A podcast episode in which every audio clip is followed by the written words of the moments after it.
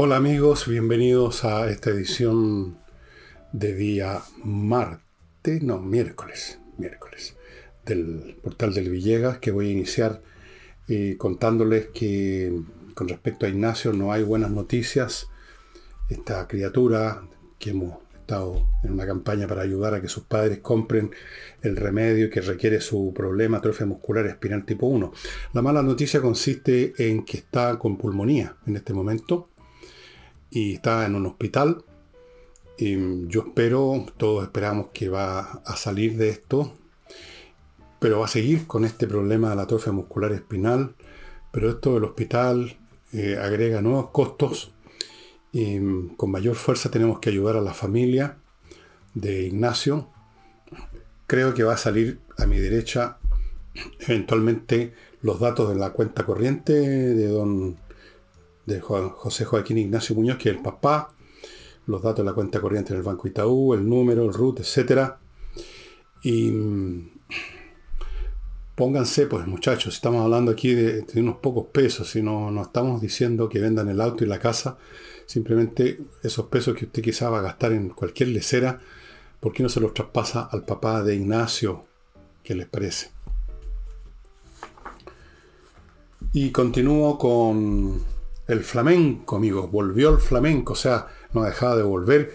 Yo volví a hablar del flamenco por una serie de razones y mm, les cuento que este jueves, en el conjunto que va a participar este jueves a las ocho y media en la Casa del Jamón, que como ustedes saben está en la entradita de Tenderini, como ustedes ya saben hay un estacionamiento casi al frente de Tenderini, en un subterráneo donde te pueden dejar el auto con toda seguridad, caminan unos pocos pasos y ya están en la casa del jamón. Bueno, uno de los integrantes de ese grupo, no voy a decir cuál, acaba de regresar de España, de la capital del flamenco, que es Jerez, donde estuvo en una serie de seminarios y cosas para perfeccionar más su talento y ustedes van a poder disfrutar eso este jueves. Vayan ya reservando al número telefónico que aparece en el afiche a mi derecha para tener una mesa, instalarse y pasarla muy bien, comer, beber, escuchar flamenco. Vamos a ver cómo está este artista que estuvo en Jerez, que llegó hoy día. Y eso. Y ahora sí, vamos al, al programa propiamente tal, que lo voy a iniciar con una triste noticia que tiene que ver con la muerte del carabinero Alex Salazar, que fue atropellado criminalmente, o sea, voluntariamente, no un accidente, por un joven venezolano de 22 años, uno de los tantos que entraron a Chile porque ustedes saben, Chile es un país acogedor. Yo no tengo nada contra los venezolanos ni contra nadie.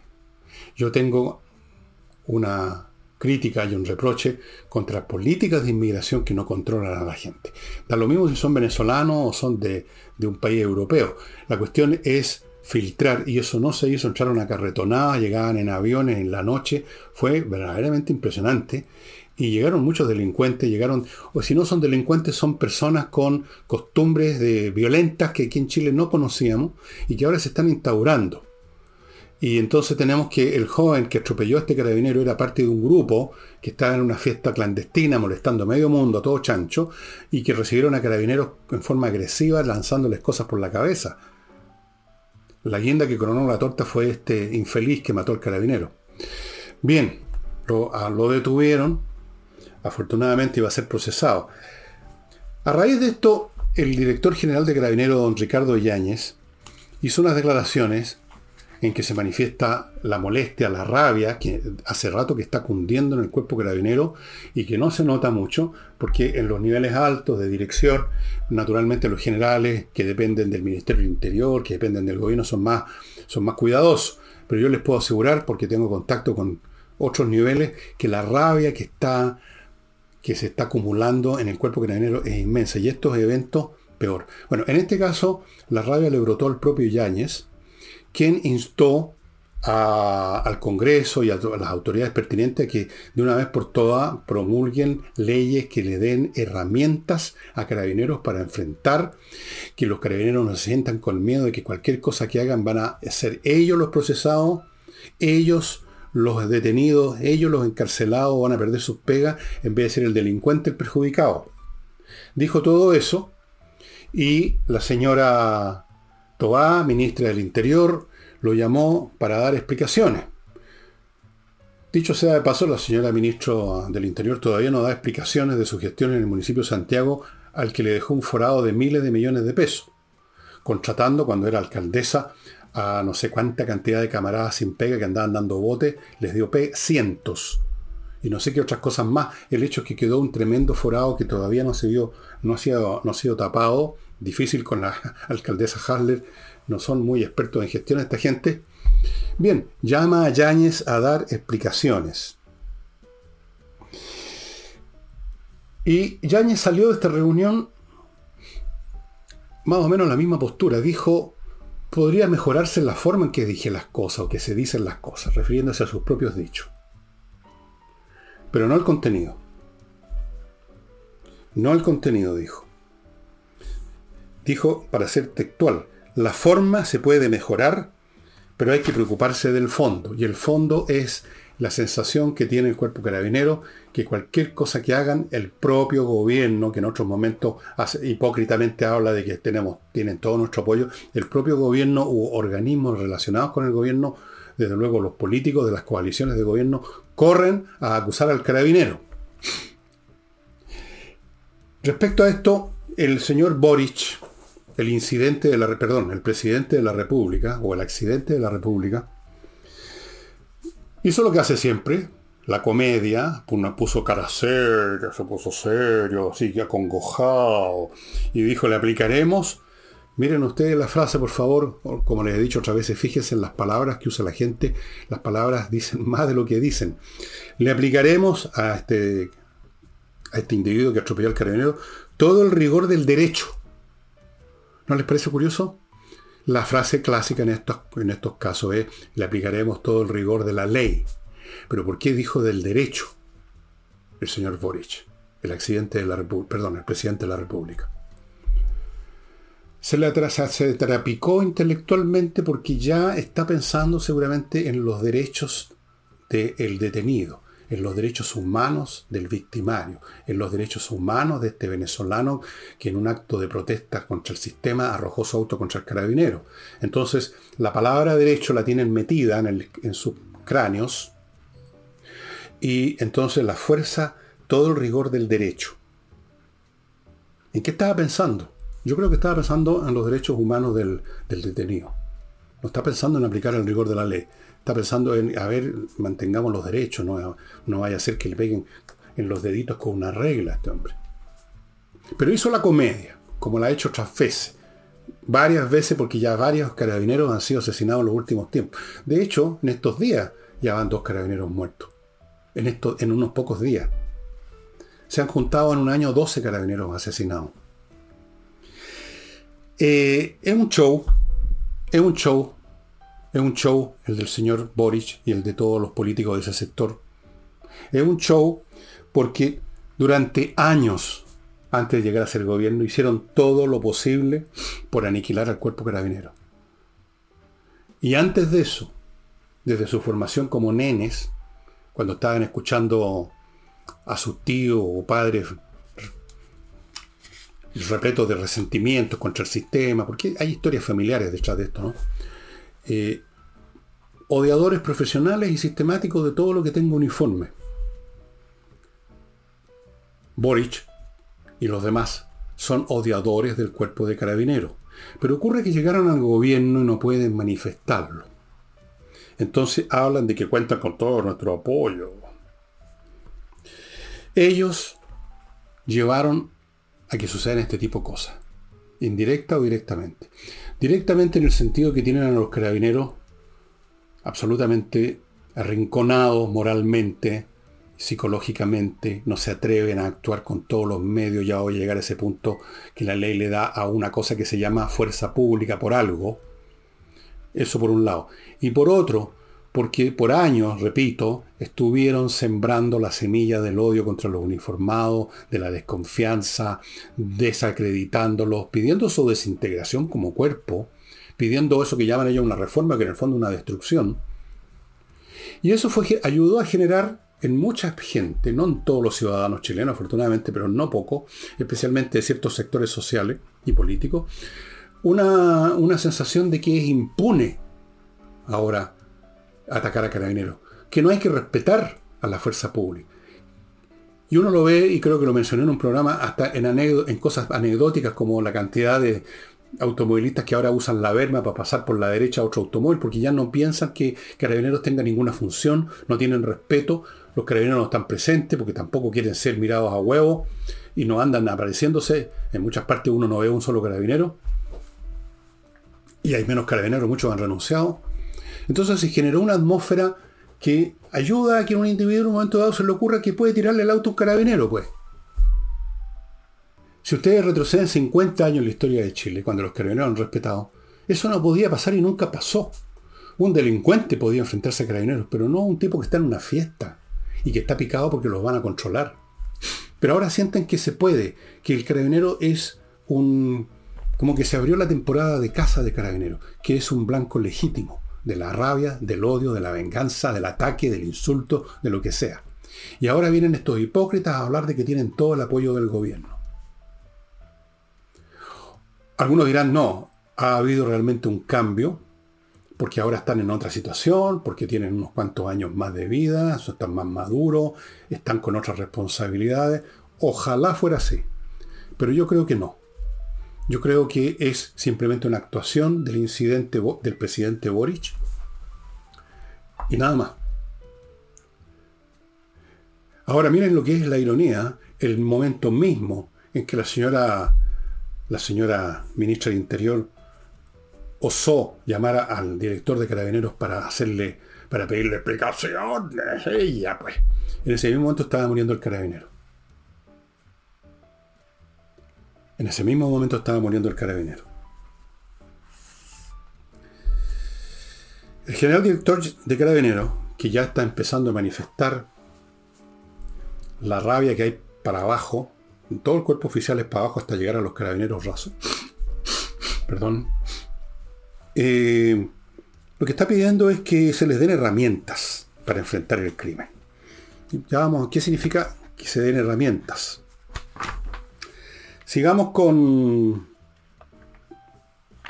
Sigamos con las reacciones antes de llegar a esa parte. Em, por aquí las tengo. Sí, por acá. Jorge Alessandri, que preside la Comisión de Seguridad, dijo lo siguiente. Citan a Yáñez porque no se atreven a perseguir al que está asesinando a los carabineros. Ahora uno pregunta, bueno, ¿quién es el que está asesinando a los carabineros? ¿Quién es, señor Alessandri, el que está asesinando a carabineros? Voy a responder como López de Vega. Fuente Ovejuna, señor. Este colectivo progre que, insisto, durante años se dedicó a convertir de una manera o de otra carabineros en blanco legítimo. Esos son los que están asesinando a carabineros. No necesitan apretar ellos el gatillo. No va a faltar el venezolano de 22 años, el delincuente, el combatiente de la macrozona sur, el narcotraficante. No va a faltar. Dijo que se necesitan urgencias, que no hay, el gobierno no ha pedido urgencias para tramitar legislativamente una serie de disposiciones que en teoría al menos facilitarían la labor de carabineros. Don Miguel Mellado, de Renovación Nacional, dijo que el gobierno había humillado al general. Yo creo que no. Yo creo que recibir una, un llamamiento para dar explicaciones como la señora la señora Tobá no, no, humilla a nadie. La humillación no depende de lo que le dice, sino que quién lo dice. O sea, no, lo que diga la señora, la señora Tobá no, no, no tiene tanto valor. Después don Jorge Guzmán de Bópolis dijo, cuando al oficialismo le molesta algo, llaman a carabineros a la moneda. Cuando los necesitan, los llaman por teléfono. Me imagino que hacía una referencia a la actitud de esta diputada progresista que para salvar al pololo de una situación que por lo que me he ido enterando era es completamente inadmisible, eh, empezó a ser llamado. Bueno, hipocresía, doble estándar, etcétera, estimados amigos. Eh, vámonos a las herramientas. Esto es una cosa que no se dice directamente, todo el mundo va por, se va por las ramas, pero básicamente la herramienta que necesita Carabinero es la herramienta que tiene toda fuerza policial del mundo y es la autoridad, la potestad para usar su arma de fuego, para aplicar fuerza letal. No hay otra herramienta. Las herramientas de Carabinero no consisten en el guanaco o pegarle un empujón a un manifestante o, para detrás de un escudo. Fuerza pública significa en última instancia, aunque no se diga, porque suena duro, porque suena feo, porque suena reaccionario, fuerza letal. Y no puede ser de otra forma porque la policía siempre es una minoría insignificante al lado de la masa ciudadana. El cuerpo carabinero tiene en total, no sé, 40 o 50 mil efectivos, pero los 40 o 50 mil efectivos están repartidos por todo el país y en un cualquier punto determinado o no hay ninguno o hay uno o dos. Y se puede estar enfrentando una banda, se puede estar enfrentando una patota, se puede estar enfrentando a una, a una, a una multitud. Entonces, si no tiene un medio muy superior de fuerza, que es la fuerza letal, ¿cómo? ¿Cómo controla? ¿Cómo uno o dos carabineros usando sus manos peladas pueden controlar a 10 o 20, por ejemplo, criminales, que sí usan y no tienen ningún problema y nadie los anda persiguiendo armas de fuego? Vean lo que sucedió con estos tipos que empezaron a arrojarle tarros y cosas y piedras a los carabineros y uno de ellos después finalmente atropelló a Alex y lo mató. ¿Qué hicieron los carabineros cuando estaban recibiendo esos botellazos? Una botella que le pega a uno en la cabeza lo puede matar. No hicieron nada. ¿Qué podían hacer? ¿Qué pueden hacer dos, tres, cuatro, cinco carabineros contra 20 o 30 energúmenos? Pero en otros tiempos, ¿qué es lo que habría ocurrido? No los habrían atacado de esa manera por temor al uso de la fuerza letal, o los carabineros se habrían atrevido por lo menos a sacar sus armas y mostrarlas o disparar al aire y ahí se acaba el asunto. O sea, aquí nos está pidiendo que se balea a la gente al, al tuntún. Pero tiene que estar presente legítimamente, con credibilidad, la fuerza letal. Para cualquier policía del mundo es así. La única policía del mundo que hasta hace un tiempo no usaba armas en las calles eran los bobbies londinenses, pero eso era más bien, eso es una sociedad muy distinta a la británica. Segundo, la, verdadera policía británica están armada hasta los dientes. Ustedes los pueden ver hasta en las series policiales británicas. Este policía que ustedes ven en las calles del centro de Londres es casi un artículo del, del turismo, más o menos. Más o menos eso. Es como los guardias que están frente al Palacio de Buckingham. La fuerza letal. O sea, en el fondo aquí lo que está diciendo el señor Yañez, lo que están diciendo todos, aunque no usan la palabra, es que Carabineros tiene que volver a tener el derecho, la seguridad y la tranquilidad de que puede usar fuerza letal. Si no puede usar fuerza letal, si cada carabinero siente que el solo tomar el arma, ni siquiera para dispararla, sino que para mostrarla, ya va a significarle una acusación de uso de fuerza excesiva, lo van a querellar. Bueno, si esa situación se mantiene, evidentemente que van a seguir atropellando a los Alex, van a seguir disparándole a carabineros, van a seguir tirándole fierrazo en la cabeza, 12 carabineros muertos en un lapso breve de tiempo, yo creo que dice bastante. Ahora, ¿qué va a suceder si esto no se regula y no se acepta, digamos, jurídica y políticamente hablando y se restituye a Carabineros su verdadero rol? El rol que siempre tuvo, nada nuevo. Lo que va a suceder es que, con o sin leyes, va a llegar un momento en que va a haber una reacción. Y ahí, y ahí, ¿qué se va a hacer? ¿Qué se va a hacer con la leche derramada, o más bien dicho, la sangre derramada? ¿Qué va a suceder? ¿Qué va a suceder? Les pregunto yo. ¿Qué va a suceder la próxima vez que un carabinero, cuando es atacado, use su arma de servicio, mate al delincuente y lleguen inmediatamente las autoridades con cara de sospechas a ver qué es lo que hizo este carabinero que sacó su arma y disparó en fuerza excesiva? Vamos a ver qué pasa en esa oportunidad, señores. Las cosas han ido llegando en el cuerpo carabinero a un punto de muy, no voy a decir, en el borde del quiebre, pero bastante cerca. La resistencia, la tolerancia que han tenido ante este ataque, ahora disimulado, ahora disfrazado con esta frase de buena crianza del, del accidente de la República, el señor Gabriel Boric. Bien.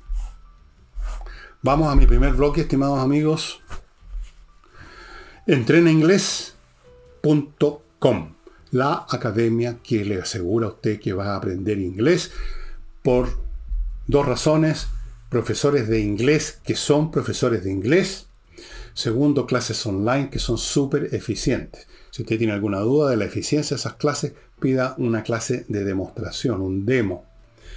Segundo, la academia está ofreciendo un plan de verano, porque todavía podríamos decir estamos en verano, de 24 clases por 397 mil pesos para que usted salga con una sólida base de inglés, que luego usted puede, por supuesto, si lo necesita, perfeccionar por su cuenta. Continúo con KME ERP, un software financiero, contable y administrativo para empresas de todo, de todo tamaño y de todo rubro, que sirve para saber cuánto le deben los clientes, si está ganando o perdiendo plata, para facturar electrónicamente, revisar estado financiero, controlar los stocks físicos, procesar remuneraciones, etcétera, etcétera. El paquete completo, CAME, ERP, implementación del sistema en dos horas. Sigo con Fasmar.cl, un courier chileno que le trae desde Miami por vía aéreo marítima lo que su empresa necesita. Para las empresas. Para los privados también entrega un servicio, un servicio de paquetería. Si usted compró una cosita, no sé, lo que sea, un tablero de ajedrez en una tienda en Nueva York, se lo van a traer. Fasmart.cl. Y termino este, este bloque mostrándoles este producto realmente impresionante, la manera como combate los malos olores. Usted abre este sobre, lo echa en un litro de agua, en media hora o 40 minutos se convierte en una colonia de bacterias aeróbicas, vierte ese litro donde están los peores olores, por ejemplo un pozo séptico, y los malos olores se van rápidamente porque las bacterias aeróbicas destruyen las anaeróbicas que son las que producen la descomposición y por lo tanto los malos olores. Esto tiene multitud de usos a nivel casero, industrial, es cuestión de, por ejemplo, si usted vaporiza este líquido con las bacterias en un jardín donde hay mascota y por lo tanto hay restos, por mucho que usted barra de fecas, se acaban los problemas también, se acaban los malos olores. Miles de usos incluso industriales.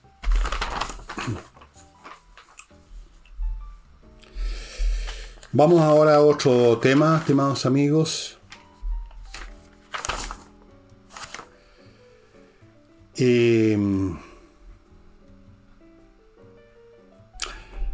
Hubo una reunión en que estuvo Boric, el presidente Boric, nada de accidente, el presidente Boric, el señor Marcel, ministro de Hacienda, y el ministro de Economía, el señor Grau, con, podríamos decir, la aristocracia del empresariado chileno, tuvo el señor de la CPC, estuvo gente, todo dirigente, alto dirigente, no voy a dar los nombres, a lo mismo usted lo puede ver en la prensa, de la Sociedad Nacional de Agricultura, tuvieron de la SONAMI, la Sociedad Nacional de Minería, de la SOFOFA, etc.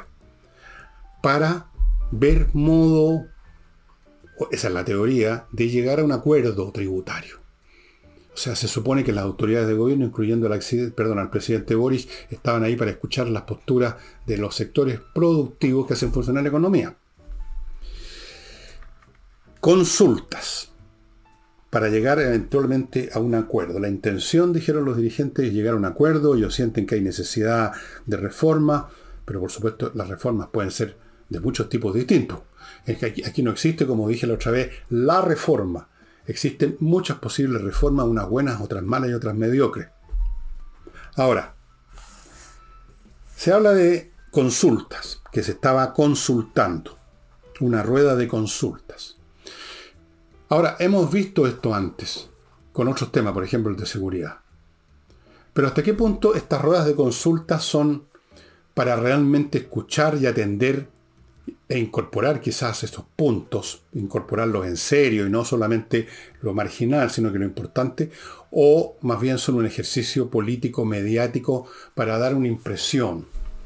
Este es un gobierno de izquierdistas y los izquierdistas se mueven como pez en el agua en el mundo de las comunicaciones, de las, ¿cómo llaman? Las imágenes, los discursos, el cantinfleo. Ahí se mueven cómodamente porque es lo único que han sabido hacer toda la vida. Entonces estas consultas van a ser consultas realmente o son simplemente una payasada. Está por verse. Yo espero, no pierdo las esperanzas de que empujados por las circunstancias, no por gusto, el gobierno va a tener efectivamente que incorporar algunos elementos para que esta reforma tributaria no le retuerza el cogote a la gallina los huevos de oro, señor Boris, porque resulta que la producción de este país no la hacen funcionar sus compañeros eh, del Partido Comunista, que son gastadores y consumidores, ni la gente de su gabinete, que son gastadores y consumidores, sino que gente que tiene empresas y que produce cosas, que entrega servicios. Esos son los que generan la, economía en la suma de esas cosas. No son los discursos, no son, no son sus compañeros eh, revolucionarios. Son, ellos son, más bien tienden a ser, eh, ¿cómo lo llamarían los, biólogos? bueno, no importa. Ustedes saben. Vamos a ver qué sale de esto. Vamos a ver qué sale de estas consultas. Yo no estoy aquí defendiendo los intereses de los evasores o los que eluden, porque yo he pagado todo mi vida, todos mis impuestos, toda mi vida. Toda. Nunca, nunca he dejado de pagar impuestos y he pagado lo que tengo que pagar. No, aquí no se trata de defender a los evasores y a los, y a los que eluden, no se trata de defender a los capitalistas, se trata de defendernos a nosotros mismos, porque un país que no tiene inversión, un país que no crece, es un país que se empobrece, y un país que se empobrece es un país miserable, un país donde aumenta más aún la delincuencia, la agresión, la lucha, la agresividad, y finalmente se puede llegar a cosas muy extremas, de las cuales ya tenemos ejemplos en Haití, en Nicaragua, en Venezuela, qué sé yo. Es eso. No se trata de defender a los ricos. Ese es el lenguaje de los marxistas, digamos, rascas, porque hay marxistas más sofisticados. Que uno defiende a los ricos, que los pobres, que los pobres, que los ricos. No, se trata de que se mantenga funcionando la economía. Entonces, que haga la reforma tributaria, que haya una reforma tributaria que termine con las evasiones, que termine con las injusticias que pueden haber, que algunos que no pagan contribuciones las paguen, que los que pagan demasiadas contribuciones, yo me incluyo en ese lote, y que nos estrangulan, podamos respirar. Se pueden ajustar las cosas para más y para menos, en muchos sentidos, y crear una buena reforma. Pero en ese caso hay que consultar en serio y no meramente hacer una parada mediática. Vamos a ver. Y a propósito de pobreza, que yo mencionaba que es lo que ocurre en un país que no crece, eh, las estadísticas señalan que los campamentos, que era un proceso que se estaba terminando en Chile, se estaban acabando este fenómeno que yo de cabros chicos ya conocí, que se llamaban en esa época poblaciones callampa, en un momento dado desaparecieron las poblaciones callampa, las callampas fueron reemplazadas por, ¿se acuerdan los más viejos? Las media agua. Luego empezaron las casas no tan rascas como las media agua, pero un poquito mejores, pero todavía ahí nomás. Empezó el problema a resolverse hasta que, entre otras cosas, llegó la señora Bachelet con su ¡Este es un país acogedor! Y llegaron dos, no sé cuántos millones de extranjeros. De hecho, les voy a dar una cifra. Aumentó en un treinta y tantos por ciento, en un caso en un tercio, en dos años el número de campamentos. Y en esos campamentos el más, más del 34% son familias de inmigrantes. ¿No es que hay un país acogedor este? Los tenemos en campamento.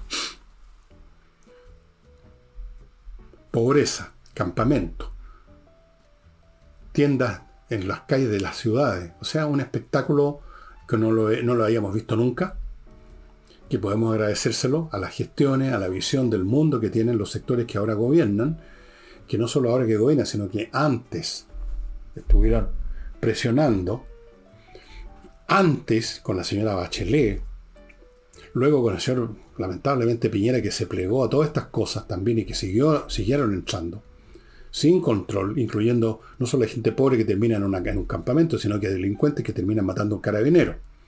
De todo. Ahí tienen ustedes. Siembra viento y ya sabe lo que se cosecha. Mientras tanto, pasando al plano ahora de las relaciones internacionales, eh, la UDI, en un lenguaje bastante áspero, bastante directo, ¿no? Nada de, con, sin mucho eufemismo, le pidió al nuevo canciller, el señor von Claveren, que termine, primera cosa, con esta famosa side letter que inventó ese genio resplandeciente que era más que salió, y espero no verlo nunca más en ningún puesto de gobierno, quizás de ascensorista, la side letter, que están complicando muchísimo el famoso TPP-11, que todavía, entiendo, no ha terminado ese proceso. Todavía el gobierno arrastra las patas con esta cuestión. Que se desmarque el gobierno además de estas políticas regionales que consisten en andarse besuqueando y abrazando con todos estos líderes izquierdosos que inventan estas agrupaciones que no sirven para nada, y con ideas absurdas, como por ejemplo la idea del señor AMLO, como le dicen al presidente de México, al cual ya voy a hablar después, y el guatón guachuchero Brasil, de crear una moneda única en Latinoamérica. O sea, la ignorancia y la estupidez no tienen límite. Y se concretan en estas instituciones, de estos clubes de izquierdistas, lo que le dice la UDI a von Claveren, que empiece a apartar a Chile todas esas tonterías, que rescatemos y recuperemos el respeto que tenía Chile en materia internacional. Ahora yo creo que esto es perder el tiempo. Von Claveren no va a poder cambiar eso, por supuesto que no. Hasta cierto punto von Claveren es otra fachada. Porque las relaciones aquí las está manejando el señor Boris. Ustedes saben. Entonces, vamos a ver. Eh, a propósito del el presidente de México, vamos a ir a él una vez que me encargue de mi próximo bloque, que lo inicio con espacioajedrez.com. Abiertas las inscripciones para los cursos en vivo vía Zoom en abril, una vez a la semana, a las seis y media para, los niños, a las 8 de la noche para los adultos. Los precios muy, pero muy bajos Fuera de eso hay descuentos para grupos familiares. O sea, si usted, papá, se anota para un curso y anota a su hijo ya es un grupo familiar, descuentos adicionales y además puede pagar en seis cuotas sin interés. Amigos, yo hablé hace... ayer creo que fue, en la tardecita. Sí, ayer con Pablo Tolosa y el asunto está agotándose rápidamente. Los cursos tienen un cupo, así que yo le sugiero que vaya inscribiéndose. Esto parte en abril. Parte en abril. Así es que ya sabe.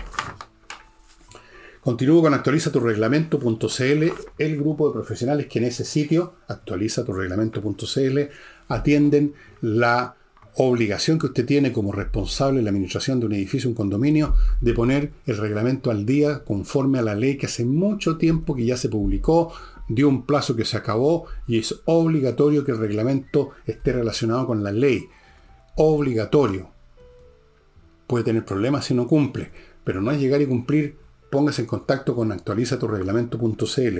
Y termino este, este bloque con kmmillas.cl, donde usted puede vender las millas que ha acumulado en sus vuelos antes que las empresas aéreas se las borren, que es lo que hacen cada cierto tiempo, las borran. Entonces, si usted no las va a usar pronto, mañana, vaya a kmmillas.cl y véndala. Las compran a buen precio, me consta porque una de mis hijas lo hizo y así es. Bien, el presidente de México hizo una serie de declaraciones a propósito que personeros políticos del gobierno norteamericano le recordaron a la gente que tenga cuidadito cuando vayan a México. Todo esto a raíz de estos cuatro turistas norteamericanos que fueron raptados por una pandilla de las infinitas pandillas que hay en México, pero en Chile vamos para allá también. Y mataron a dos, mataron a dos. Después pidieron disculpas, porque están tan institucionalizadas las pandillas de criminales y de narcotraficantes en México, que pueden hacer estas acciones, digamos, comunicacionales de hoy nos equivocamos, no nos queríamos matar a estos gringos, creíamos que eran de otra banda. Entonces, eh, en el gobierno norteamericano, no sé exactamente qué autoridad o políticos del Congreso dijeron, señores, amigos, compatriotas, ciudadanos norteamericanos, tengan cuidado cuando vayan a México. Entonces AMLO puso el grito en el cielo y dijo lo siguiente, que México era más seguro que Estados Unidos. México, un país donde de vez en cuando usted va pasando, va por la carretera y ve colgando de un paso sobre bajo nivel las cabezas de tipos a los, a los cuales han decapitado, donde los crímenes no solamente se, se producen con una enorme frecuencia, sino que son de una crueldad infinita. Un país de gran violencia. Y tiene el descaro este señor AMLO, que ya ha probado muchas veces que no es precisamente un genio deslumbrante, que México es más seguro que Estados Unidos. Y luego, siguiendo este esquema mental tan propio de los progresistas, de victimizarse culpando a otros de la responsabilidad, dijo que la campaña contra México no hay una campaña contra México, hay una campaña de prevención para que no lo vayan a matar a uno las bandas que hay en México y, con las cuales están, como se ha visto montones de veces, asociados incluso jefes de organismos que estaban dedicados a combatir las bandas. ¿Cuántas veces hemos visto eso? La campaña contra México, dijo, proviene de políticos conservadores. O sea, he aquí el esquema izquierdoso, el reflejo condicionado. Nosotros no somos responsables, son ellos los malos, los políticos conservadores.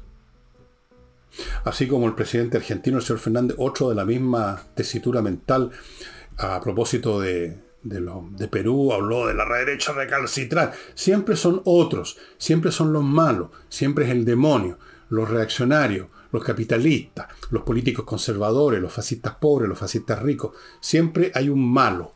Ese es el pensamiento mágico primitivo de esta gente que no tiene un gran desarrollo de la corteza cerebral y viven en ese mundo que era propio del hombre naenderdal. Pero como parece que son el eslabón perdido que se manifiesta en política, usan esos medios para entender la realidad de culpar a otros. O sea, México no es un país violento, fíjese. México es más seguro que Estados Unidos. Dijo más, que uno puede viajar por todo México con toda seguridad. Claro, salvo que usted lo confundan con un miembro de una banda. Entonces ahí lo van a matar, pero después van a pedir disculpas, a decir, no, nos equivocamos. Mire, eh, es cierto que matamos a toda una familia, pero es que nos equivocamos. Pero vamos a castigar a los que a los que los, se equivocaron, porque por Dios que son hueones, eh, se equivocaron. Y, queríamos matar a otro, porque este es un país seguro. Matamos a otro. Bueno, em, ¿qué más les puedo decir, estimados amigos? Eh, les puedo decir que si usted quiere invertir en bienes inmobiliarios en Estados Unidos, más le vale que se ponga en contacto con inviertanusa.cl, que tiene un tremendo portafolio de opciones inmobiliarias, le consigue cuenta corriente en Banco Norteamericano, crédito, le tramita vice-residencia y muy importante, lo ayuda si hay cualquier problema que se suscite en su compra. Aunque usted ya compró, invierte en USA.cl, no se desvincula de usted, no mira para otro lado, no, no, no, no, no se hace no se pone a silbar, lo ayuda a salir del problema. Invierte en USA.cl Continúo con compreoro.com, donde usted puede comprar lingotes o monedas de oro o de plata, o las dos cosas, 99,99% pureza, certificado por la Universidad Católica, una tremenda reserva, no, no reserva, sí, también, pero una póliza de seguro para cualquier problema. Pase lo que pase con las bolsas, el oro y la plata nunca pierden valor y el oro y la plata siempre van a interesado en comprarlo en cualquier parte del mundo. Continúo con mi climo, la mejor climatización, como me consta personalmente, para verano, invierno. En invierno se llega a hacer frío, aunque yo prefiero combatirlo con un chago, pero si llego a sentir mucho frío, hago funcionar el aparato. En verano, si siento calor, el mismo aparato me refresca. El mismo aparato me filtra el aire. Funciona con electricidad. No hay ruido, no hay peligro, silencioso. No hay nada mejor, incluso con un control remoto, que creo que una vez se lo mostré, para poder usarlo incluso fuera de la casa lo mejor. Y termino con Ángel Hey, el corredor inmobiliario más rápido de Chile, el hombre que sigue vendiendo a pesar de lo duro que está el mercado inmobiliario debido a la situación económica general. Y el libro que les voy a mostrar hoy día es otra obra más de la gran escritora, yo más bien la llamo escritora y historiadora, ya fallecida, Bárbara Tuchman. Este es uno de los libros más entretenidos no sé, no me acuerdo si este también ganó un premio, porque ganó varios premios, Bárbara. Eh, es este, y que está traducido al castellano, Un espejo distante. Esto trata de la política, la vida, las guerras y una serie de circunstancias como se vivían en la Europa del siglo XIV, especialmente particularmente en Francia. Aquí dice, voy a leerle un poco, lo voy a traducir al, al voleo, si me permiten. El siglo XIV refleja dos imágenes contradictorias. Por un lado, un tiempo brillante de cruzadas, castillos, catedrales y caballeros andantes, y con los exquisitamente decorados libros de las horas. Y por el otro lado, una época de ferocidad y agonía espiritual y un mundo hundido en el caos porque fue el, periodo en que llegó la famosa peste negra que mató en algunas partes de Europa a la tercera parte de la población y en otras partes la mitad. Eso sí que es COVID. Aquí dice Bárbara Tuchman, le hace una anatomía al siglo, revelándonos tanto los grandes ritmos de la historia como también el grano o la textura de la vida doméstica tal como se vivía, cómo era la infancia, qué era el matrimonio, el dinero, los impuestos, cómo la guerra que dominaba la vida de los siervos, de los nobles y de los cleros por igual, las pasiones culpables, las lealtades y traiciones, los asesinatos políticos, batallas y sitios, el miedo del fin del mundo, la corrupción en los más altos eh, lugares y un deseo, un anhelo por reformas, ya empezaban los anhelos por la reforma de la cristiandad, sátira y humor, brujería y demonología, todo eso. Es muy interesante, es un mundo lejano, es un distant mirror, pero es mirror, es un espejo porque de algún modo refleja no solo el siglo XIV, sino que el siglo XX, el XXI y todos los siglos que ustedes quieran, porque la raza humana es la misma, y ustedes con otros ropajes, con otras tecnologías, van a reconocer al hombre y a la mujer, por supuesto, me apresuro a agregar para que no me reten. Uno de los libros más entretenidos, yo diría que de todos los yo he leído todos los libros de Tuckman. Hay tres que tengo en gran estima. Este, la Torre del Orgullo, que también creo que se lo he recomendado muchas veces, y naturalmente Los Cañones de Agosto, que ganó un premio Pulitzer. Hay otro libro que también ganó un Pulitzer, no me acuerdo cuál, a lo mejor fue este. Un espejo distante, estoy casi seguro que lo pueden encontrar en castellano los que no leen inglés. Los que leen inglés les recomiendo que lo lean en ese idioma, porque es el idioma que escribió Bárbara. Eh, y eso sería todo por hoy, estimados amigos. Mañana, mañana me voy para el tranqui por una razón. No. Mañana estamos con Nicole Rodríguez. Muchas gracias y hasta entonces.